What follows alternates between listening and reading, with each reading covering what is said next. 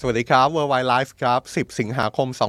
2566 อยู่กับผมจอมพลดาวสุโขนะครับ ขออภัยนะครับ วันนี้มาช้าไปประมาณ 15 นาที ติดข้องขัดข้องนิดนึงนะครับ แต่ว่าเรายังคงเข้มข้นด้วยสถานการณ์ข่าวสารต่างประเทศ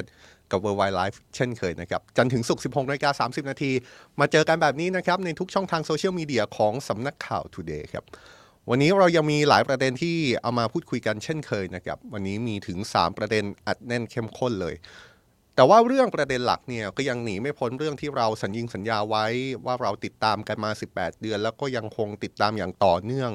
เป็นเรื่องที่เราจะชวนคุยมาอัปเดตความคืบหน้า แล้วก็ชวนคิดต่อว่าสถานการณ์ต่อจากนี้จะเป็นอย่างไร ก็คือเรื่องของสงครามยูเครนนะครับ ผ่านไปแล้วประมาณ 18 เดือนเนี่ยสิ่งที่เห็นได้ชัดก็คือสงครามครั้งนี้ ดูจะเป็นสงครามที่ยืดเยื้อ แต่ว่าสัญญาณที่เราจะชี้ให้เห็นในวันนี้ เป็นสัญญาณที่อาจจะส่งกลิ่นว่าสงครามยูเครนอาจจะบานปลาย หลายคนอาจบอกนะครับว่าสงครามยูเครนบานปลายมานานแล้ว สงครามยูเครนไม่ใช่แค่เรื่องของรัสเซียกับยูเครนมานานแล้ว แต่ว่าสัญญาณที่เราจะชี้ให้เห็นในวันนี้เนี่ยดูจะเป็นสัญญาณของความบานปลายที่เข้าขั้นการเผชิญหน้ามากขึ้น ระหว่างฝ่ายหนึ่งก็คือรัสเซีย กับอีกฝ่ายหนึ่งก็คือบรรดาชาติที่เป็นชาติสมาชิก ขององค์การสนธิสัญญาแอตแลนติกเหนือหรือว่านาโตนะครับ ตอนนี้ทั้งสองฝ่ายนะครับ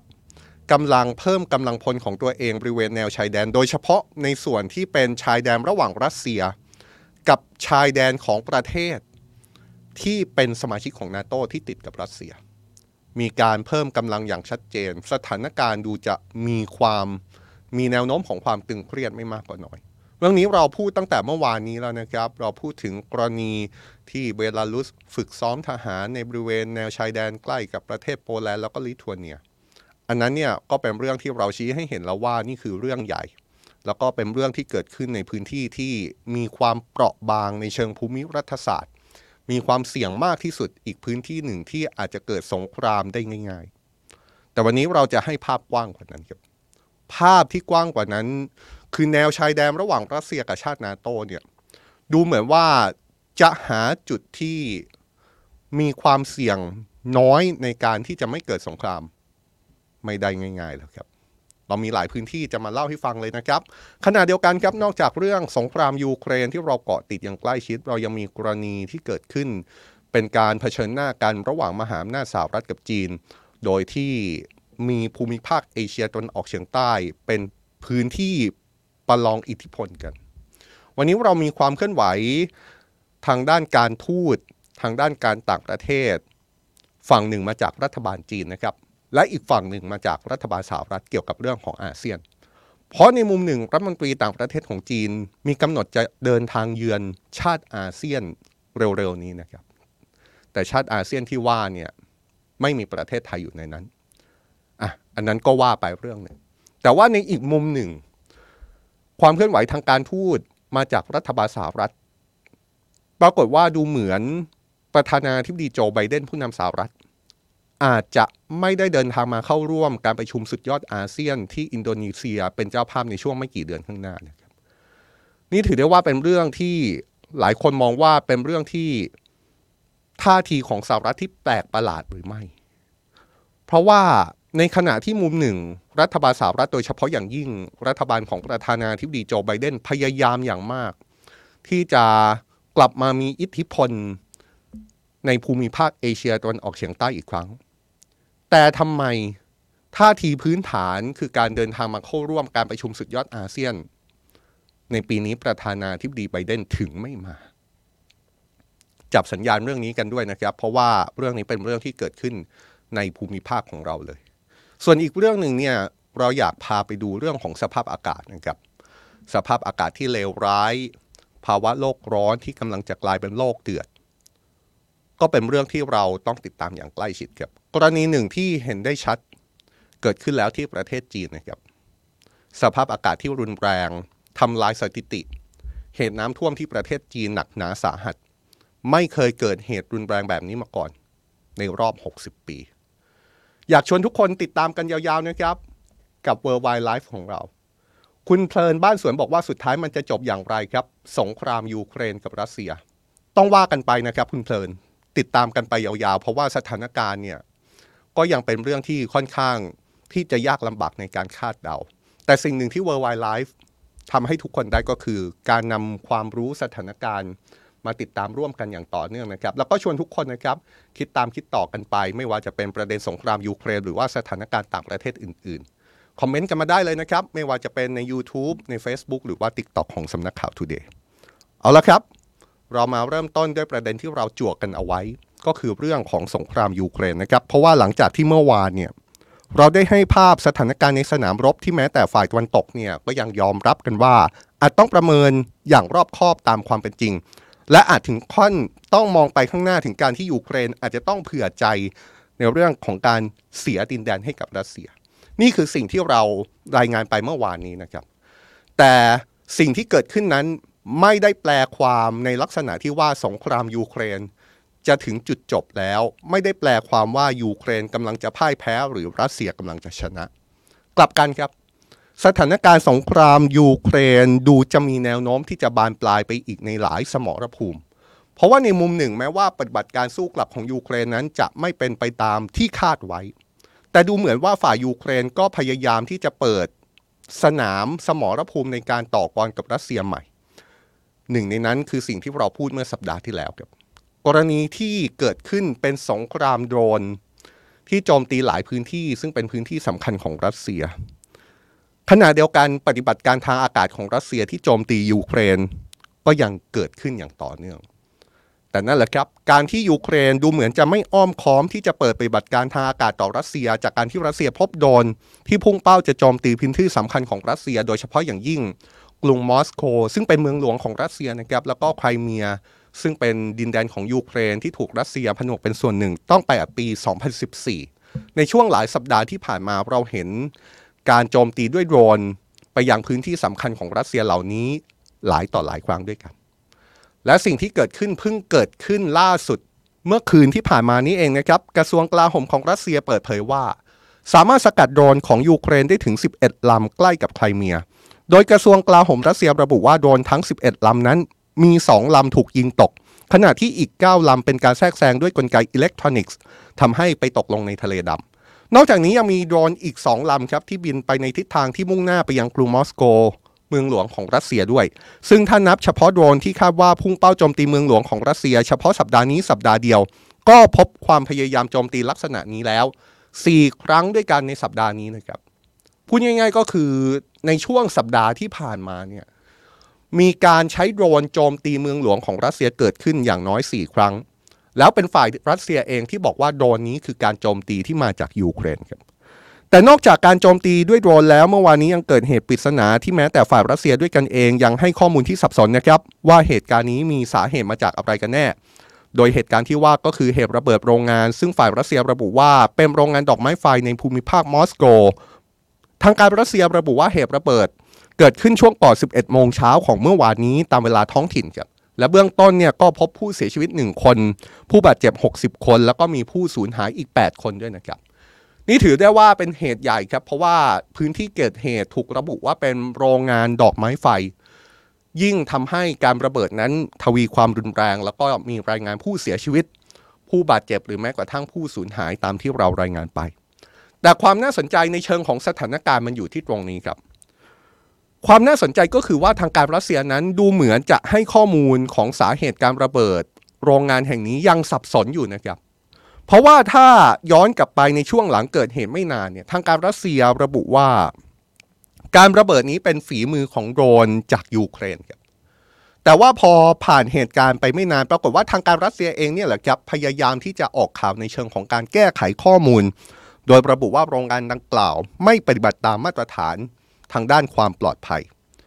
ตรงนี้เนี่ยถือได้ว่าเป็นประเด็นที่มีความน่าสนใจนะครับเพราะนั่นหมายความว่าในตอนนี้เป็นข้อถกเถียงแล้ว ว่าตกลงแล้วการระเบิดโรงงานดอกไม้ไฟแห่งนี้เนี่ยมีสาเหตุมาจากอะไรกันแน่ ตกลงแล้วนี่เป็นเรื่องของอุบัติเหตุ หรือว่านี่เป็นเรื่องของการที่รัสเซียถูกโจมตีอีกครั้ง แล้วถ้าสมมติว่านี่เป็นเหตุที่ถูกโจมตีอีกครั้ง แล้วฝ่ายยูเครนเป็นฝ่ายโจมตีคำถามที่ตามมาก็คือ ถ้ายูเครนโจมตีจริงนี่คือการตั้งใจล็อกเป้าหรือไม่ พอย้อนกลับไปตอนต้นนะครับ นี่คือเหตุระเบิดโรงงานที่ถูกระบุว่าเป็นโรงงานดอกไม้ไฟนะครับ เพราะฉะนั้นการระเบิดก็จะยิ่งทวีความรุนแรงมากขึ้นถ้าถูกโจมตี นี่คือการล็อกเป้าหรือเปล่า นี่ยังไม่รวมด้วยนะครับ ว่าก่อนหน้านี้ก็มีข้อถกเถียง ข้อถกเถียงที่ระบุว่าจริง ๆ แล้วโรงงานแห่งนี้อาจจะไม่ใช่แค่โรงงานผลิตดอกไม้ไฟหรือไม่ แต่อาจจะเป็นโรงงานที่ผลิตยุทโธปกรณ์ ผลิตอาวุธ ในการที่ให้รัสเซียไปใช้ในการทำสงครามในยูเครนด้วยหรือเปล่า พอมันมีข้อสันนิษฐานนี้ขึ้นมาก็ยิ่งทำให้เกิดข้อกังขาไปกันใหญ่ว่าเหตุระเบิดที่รุนแรง จนทำให้มีผู้เสียชีวิต มีผู้สูญหายมีผู้บาดเจ็บนี้ เป็นเรื่องของการล็อกเป้าในการโจมตีรัสเซียอีกครั้งหรือเปล่า แต่อย่างที่บอกนะครับว่าสงครามยูเครนนั้นมีหลายสมรภูมิ มีทั้งสมรภูมิในสนามรบ มีทั้งสมรภูมิบนอากาศ หรือแม้กระทั่งสมรภูมิที่เกี่ยวข้องกับสงครามยูเครน เป็นสมรภูมิที่ถูกโยงเข้ามาเกี่ยวข้องครับ แล้วสมรภูมิที่ถูกโยงเนี่ยอาจจะต้องเร่งให้ความสนใจมากเป็นพิเศษ เพราะว่าสมรภูมิที่ถูกโยงเนี่ยมันอาจจะเป็นจุดเริ่มต้นเป็นกุญแจที่ทำให้ตัวของสงครามยูเครนเอง บานปลาย เป็นมหาสงครามที่เราอาจจะต้องกังวลถึงสงครามโลกได้ด้วยหรือไม่ ผมกำลังหมายถึงอะไรครับ ผมกำลังหมายถึงภาพที่เรากังวลมาตลอด ว่าการที่รัสเซียบุกยูเครน การที่ชาติตะวันตกประกาศให้ความสนับสนุนยูเครน จะทำให้สงครามยูเครนไม่ใช่มีคู่ขัดแย้งแค่รัสเซียกับยูเครน แต่ว่าจะลุกลามบานปลาย เป็นคู่ขัดแย้งฝ่ายหนึ่งคือรัสเซีย และอีกฝ่ายหนึ่งคือพันธมิตรชาติตะวันตกหรือไม่ และถ้าลุกลามไปถึงจุดนั้น นี่คือมหาสงคราม นี่อาจจะเป็นจุดเริ่มต้นของสงครามโลกรอบใหม่ก็ว่าได้ ที่ผ่านมาเรามีข้อกังวลในลักษณะนี้มาตลอดนะครับ แต่ว่าสิ่งที่เราอยากจะไฮไลท์ในวันนี้ดูเหมือนว่าจะมีข้อกังวลที่เป็นรูปประธรรมมากขึ้นมากขึ้นเรื่อยๆ และรูปประธรรมเหล่านั้น ก็เกิดขึ้นบริเวณแนวชายแดน ระหว่างรัสเซียกับบรรดาชาตินาโตกัน สิ่งที่เกิดขึ้นในตอนนี้แล้วก็เป็นสิ่งที่อาจจะมองได้ว่าเป็นความกังวลอยู่เหมือนกัน ก็คือการเพิ่มกำลังทหารจากทั้งสองฝ่ายเลยนะครับ ทั้งฝ่ายรัสเซีย แล้วก็ชาติที่เป็นสมาชิกของนาโตที่เพิ่มกำลังทหารเพื่อดูแลชายแดนของตัวเอง ให้มากเป็นพิเศษกว่าที่ผ่านมา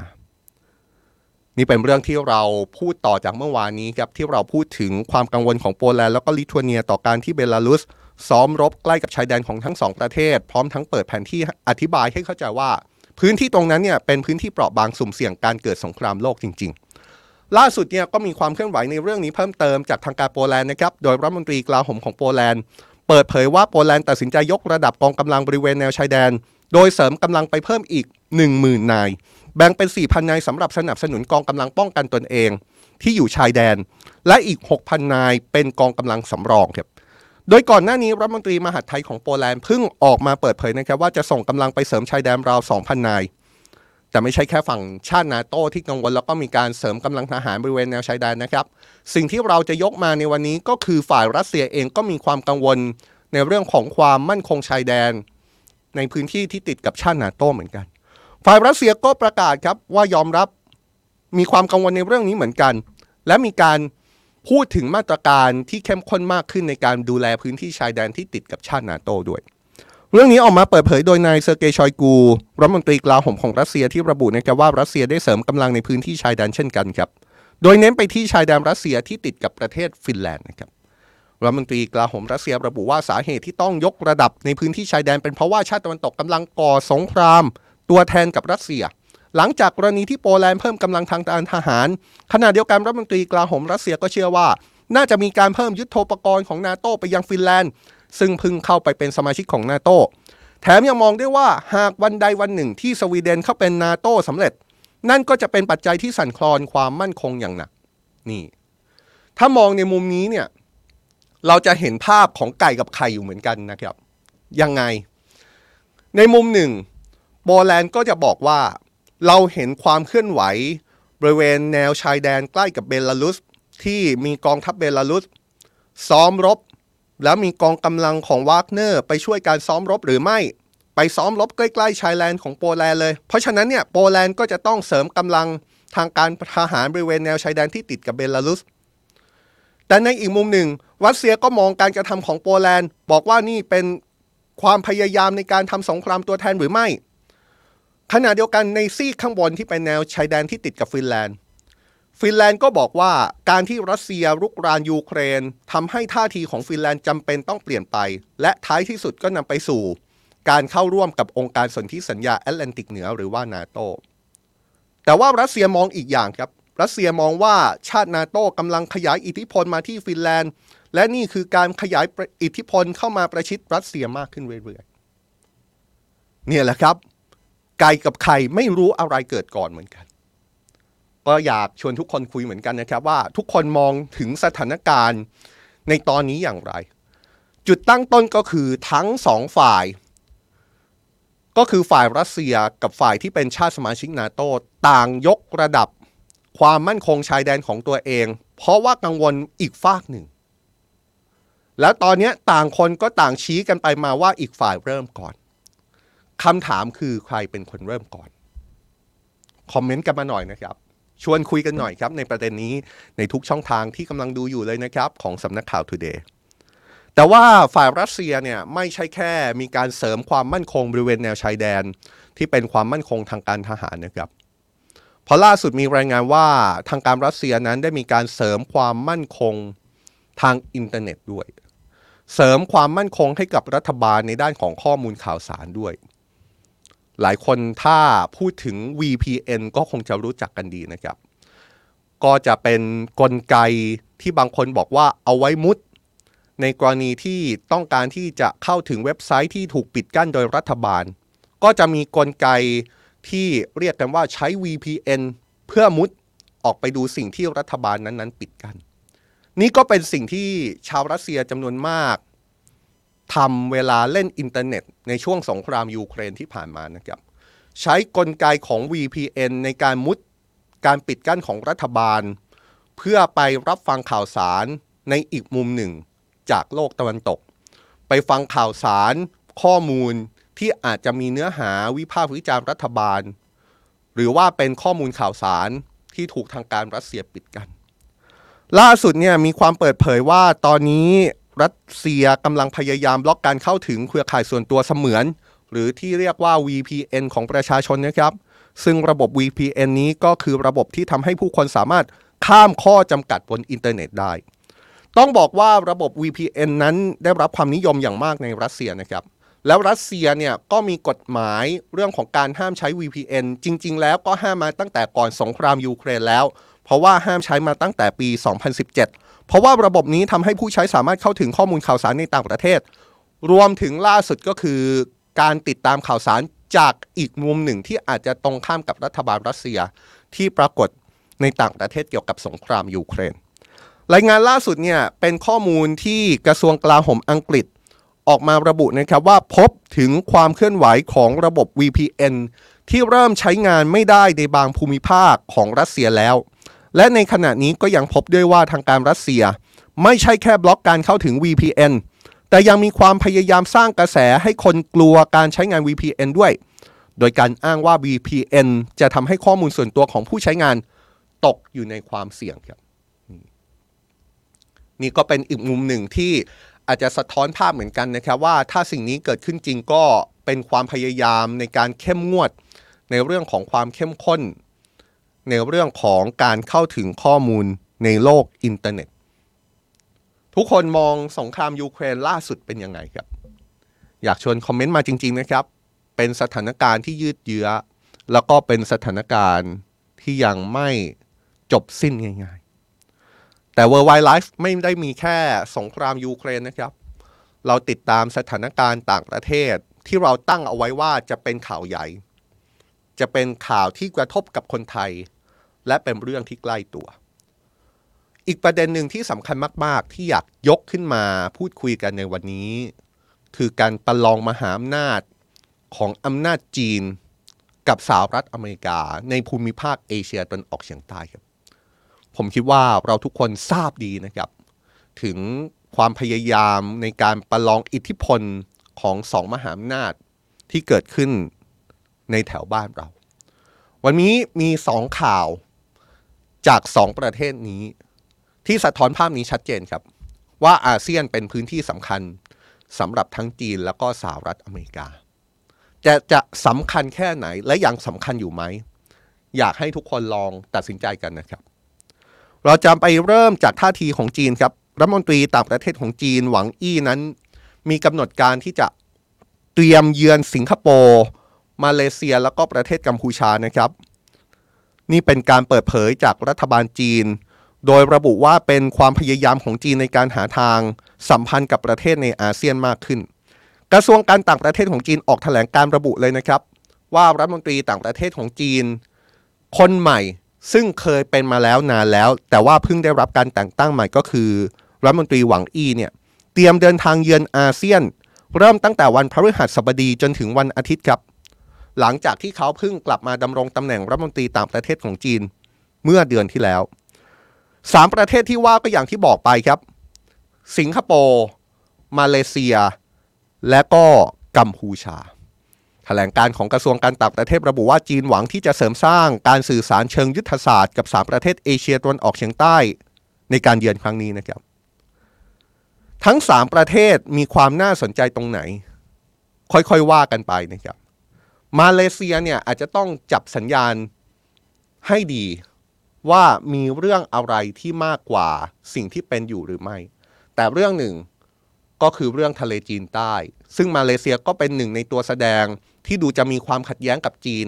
ในเรื่องทะเลจีนใต้เหมือนกัน สิงคโปร์ล่ะครับ สิงคโปร์ในช่วงเวลาที่ผ่านมาก็ดูจะมีความชัดเจนเหมือนกัน ว่าเป็นประเทศที่มีความสัมพันธ์ที่ใกล้ชิด กับสหรัฐ แต่ว่าในอีกมุมหนึ่ง สิงคโปร์ก็มีความสัมพันธ์ที่แน่นแฟ้นกับจีนเหมือนกันนะครับ แล้วก็มีความพยายามทางด้านการต่างประเทศของสิงคโปร์ในการที่จะสร้างสมดุลด้านการต่างประเทศ ระหว่างจีนกับสหรัฐ สิงคโปร์พยายามสร้างสมดุลในเรื่องนี้ให้ได้ แต่ว่าในกรณีของกัมพูชาซึ่งเป็นอีกหนึ่งประเทศที่รัฐมนตรีต่างประเทศของจีนจะเป็น เดินทางเยือนในช่วงสัปดาห์นี้เนี่ยก็คือกัมพูชาเนี่ยนะครับ อันนี้เรารายงานมาหลายครั้งแล้ว ก็เป็นกรณีที่เรามองภาพได้ว่า ดูจะมีความสัมพันธ์ที่ใกล้ชิดแน่นแฟ้น ระหว่างกัมพูชากับจีนเป็นอย่างมาก ในช่วงหลังเราเห็นภาพถึงขั้นว่ามีการตั้งข้อสังเกตว่า กัมพูชากำลังจะเป็นตัวแสดงของจีน ในการประชุมระดับภูมิภาค อย่างการประชุมรัฐมนตรีต่างประเทศอาเซียน หรือว่าการประชุมสุดยอดอาเซียนหรือไม่ กัมพูชากำลังจะเป็นพื้นที่ทางเศรษฐกิจของจีน ที่ตอนนี้กำลังมีปัญหาอยู่หรือเปล่า อย่างเช่นกรณีสีฮันุวิว และต้องไม่ลืมนะครับ กัมพูชาเพิ่งมีการแต่งตั้งนายกรัฐมนตรีคนใหม่ ก็คือลูกชายของสมเด็จฮุนเซน ซึ่งอีกไม่นานนี้ก็จะขึ้นมาดำรงตำแหน่งผู้นำกัมพูชาอย่างเป็นทางการแล้วด้วย เพราะฉะนั้นเนี่ยใน 3 ชาตินี้น่าจับตาทั้ง 3 ชาตินะครับสำหรับการเดินทางเยือนของรัฐมนตรีต่างประเทศของจีน แต่ว่าประเทศที่อาจจะต้องจับตาเป็นพิเศษก็คือกรณีของกัมพูชาเนี่ยแหละครับ แต่ถึงอย่างนั้นคำถามที่จะพลิกมุมอีกมุมหนึ่ง ก็คือทำไมไม่ไปเยือนประเทศอื่นในอาเซียน และถามให้ใกล้ตัวเลยครับทำไมรัฐมนตรีต่างประเทศของจีน ถึงเลือกที่จะยังไม่มาเยือนไทย นี่แหละครับคือคำถาม นี่คือมุมหนึ่งนะครับ ความเคลื่อนไหวทางการทูตของจีนในสัปดาห์นี้รัฐมนตรีต่างประเทศของจีน จะเดินทางเยือนอาเซียน แต่ว่าในอีกมุมหนึ่งเนี่ยเป็นความเคลื่อนไหวของสหรัฐครับ ประธานาธิบดีโจไบเดนนั้น อาจจะมาเยือนประเทศเวียดนามในเร็วๆนี้ เวียดนามเนี่ยก็ชัดเจนนะครับว่าในระยะหลังเป็นพันธมิตรสำคัญของสหรัฐในอาเซียน ก็คงจะมีการเสริมสร้างความสัมพันธ์ ระหว่างสหรัฐกับเวียดนามให้แน่นแฟ้นมากขึ้นในภูมิภาค แล้วต้องไม่ลืมนะครับ ว่าเวียดนามนั้นเป็นประเทศที่มีความขัดแย้งค่อนข้างชัดเจน กับจีนในเรื่องของทะเลจีนใต้ ก็จะมีการพยายามเสริมสร้างในเรื่องนี้ไม่มากก่อนนอยประธานาธิบดีโจไบเดนจะไปเยือนเวียดนามนะครับ แต่ความน่าสนใจก็คือในเดือนหน้าจะมีการประชุมสุดยอดอาเซียน ซึ่งเดิมทีผู้นำสหรัฐจะเข้าร่วมการประชุมสุดยอดอาเซียนแทบจะทุกปีนะครับ เพราะว่าในการประชุมสุดยอดอาเซียนแม้ว่าจะเป็นการประชุมในระดับภูมิภาค แต่ว่าจะมีการประชุมที่เกี่ยวข้องเป็นการประชุมคู่ขนาน ที่จะมีการ เชิญผู้นำสหรัฐ แล้วก็ผู้นำชาติต่างๆ เข้าร่วมด้วย แต่ปรากฏว่ามีรายงานล่าสุดว่าประธานาธิบดีโจไบเดนอาจจะไม่เดินทางมาร่วมการประชุมสุดยอดอาเซียนที่อินโดนีเซียเป็นเจ้าภาพในเดือนหน้านะครับ ความน่าสนใจก็คือจริง ๆ แล้วผู้นำสหรัฐอยู่แถบนี้มาโดยตลอดนะครับ เพราะว่าตามกำหนดการแล้ววันที่ 9 วันที่ 10 กันยายน ประธานาธิบดีโจไบเดนจะเดินทางไปร่วมการประชุม G20 ที่อินเดีย ประธานาธิบดีโจไบเดนอาจเดินทางมาเวียดนาม แต่ประธานาธิบดีโจไบเดนจะไม่เข้าร่วมการประชุมสุดยอดอาเซียนที่ประเทศอินโดนีเซีย โดยคาดว่าจะให้รองประธานาธิบดีกัมลาแฮร์ริส เป็นผู้แทนของสหรัฐในการเดินทางมาร่วมประชุมสุดยอดอาเซียนที่อินโดนีเซียแทน แต่ว่ารองประธานาธิบดีสหรัฐไม่มาเองขนาดนี้ก็ยิ่งเป็นคำถามนั่นแหละครับ ว่าตกลงแล้วรัฐบาลสหรัฐยังให้ความสำคัญกับอาเซียน ในเชิงที่ว่าต้องกลับมามีอิทธิพลในภูมิภาคนี้มากน้อยแค่ไหน ถ้ายังอยากมีอิทธิพลในภูมิภาค ถ้ายังมีต้องการมีความต้องการว่าอิทธิพลของสหรัฐต้องมีอยู่ในภูมิภาคนี้ ทำไมประธานาธิบดีโจไบเดนที่เดินทางไปเยือนอินเดีย เดินทางไปเยือนเวียดนามในช่วงนั้น ถึงตัดสินใจ เดินทางกลับไม่ต่อเนื่องด้วยการเดินทางมาร่วมประชุมที่อินโดนีเซีย และเป็นการประชุมระดับภูมิภาคด้วยนะครับ อันนี้ก็เป็นประเด็นที่บรรดานักการทูตที่ทำงานด้านการต่างประเทศในระดับอาเซียนออกมาบอกเลยครับ ว่าค่อนข้างที่จะรู้สึกผิดหวัง ที่ประธานาธิบดีโจไบเดนในฐานะผู้นำสหรัฐ ไม่มาร่วมการประชุมสุดยอดอาเซียนด้วยตัวเอง แต่จริงๆแล้วเรื่องนี้ก็ไม่ใช่เรื่องที่แปลกอะไรนะครับ ถ้าย้อนกลับไปในช่วงของอดีตประธานาธิบดีโดนัลด์ทรัมป์ต้องพูดได้ว่าอดีตประธานาธิบดีโดนัลด์ทรัมป์แทบจะไม่มาเข้าร่วมการประชุมสุดยอดอาเซียนเลย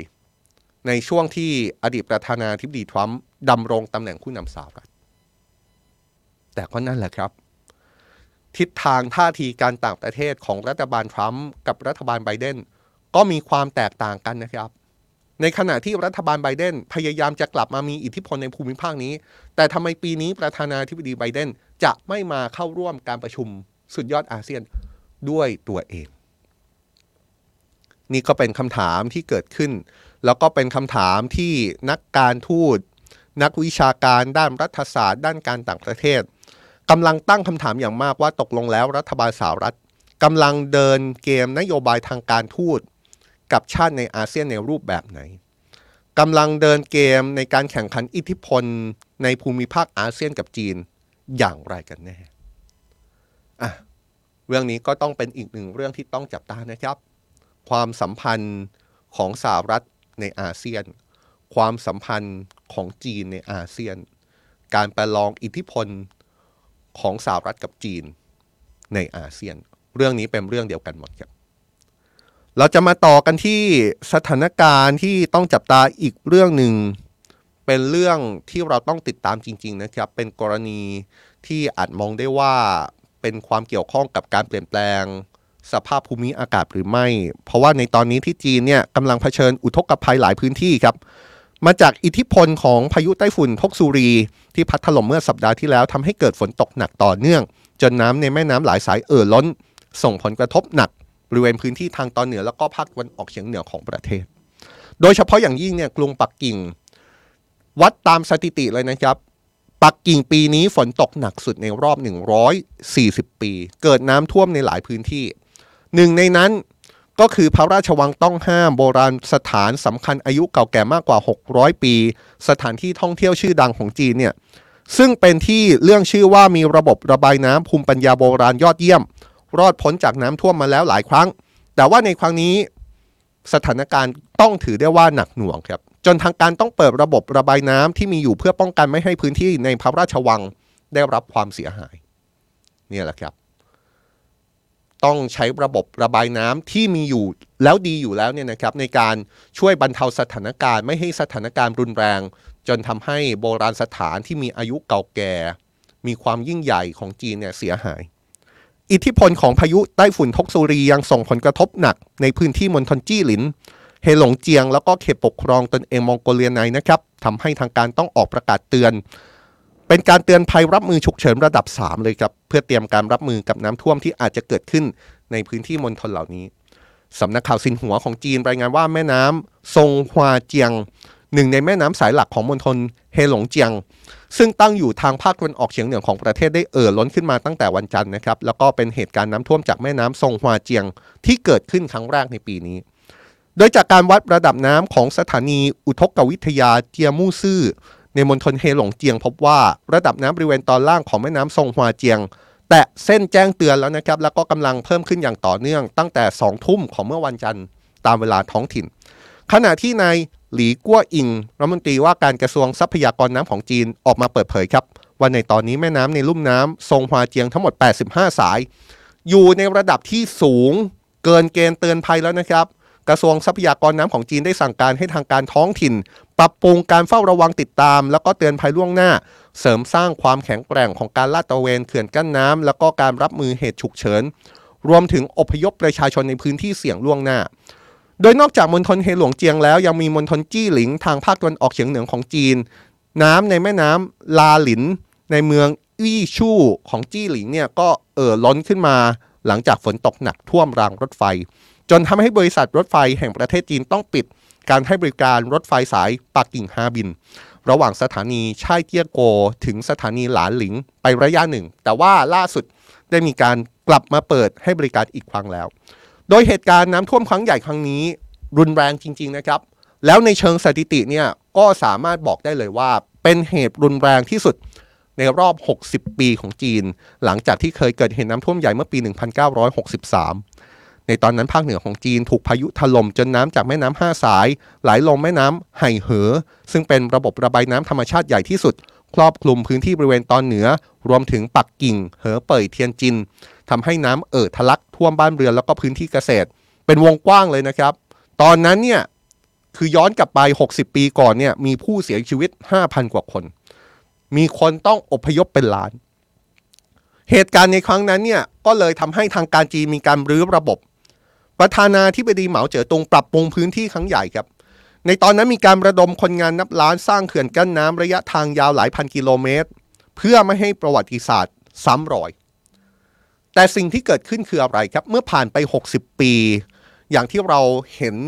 ในเมืองทุกเมืองทั่วโลกนะครับ ก็คือการขยายตัวของพื้นที่เมือง เช่นเดียวกับที่จีนครับ พอพื้นที่เมืองเริ่มขยายออกไปเรื่อย ลายเป็นว่าตอนนี้แม่น้ำไหเหอกลายเป็นแม่น้ำที่ไหลผ่านเมืองขนาดกลาง และขนาดใหญ่มากกว่า 25 เมือง เรื่องนี้ก็เลยมีการวิเคราะห์กันนะครับว่าสาเหตุที่ทำให้เกิดน้ำเอ่อทะลักจากแม่น้ำไหเหอ ก็คือพอมีเมืองขยายเข้าไป ก็มีสร้างถนนสร้างสิ่งปลูกสร้างต่างๆ และนั่นก็ทำให้เป็นสิ่งปลูกสร้างที่กั้นพื้นที่ที่เคยเป็นพื้นที่การระบายน้ำให้น้ำสามารถไหลลงไปในพื้นที่ชุ่มน้ำหรือว่าอ่างเก็บน้ำตามธรรมชาติ พอมันมีการกั้นแบบนี้ก็เลยทำให้เกิดอุทกภัยครับ เหตุการณ์ที่เกิดขึ้นนอกจากเรื่องของความสูญเสีย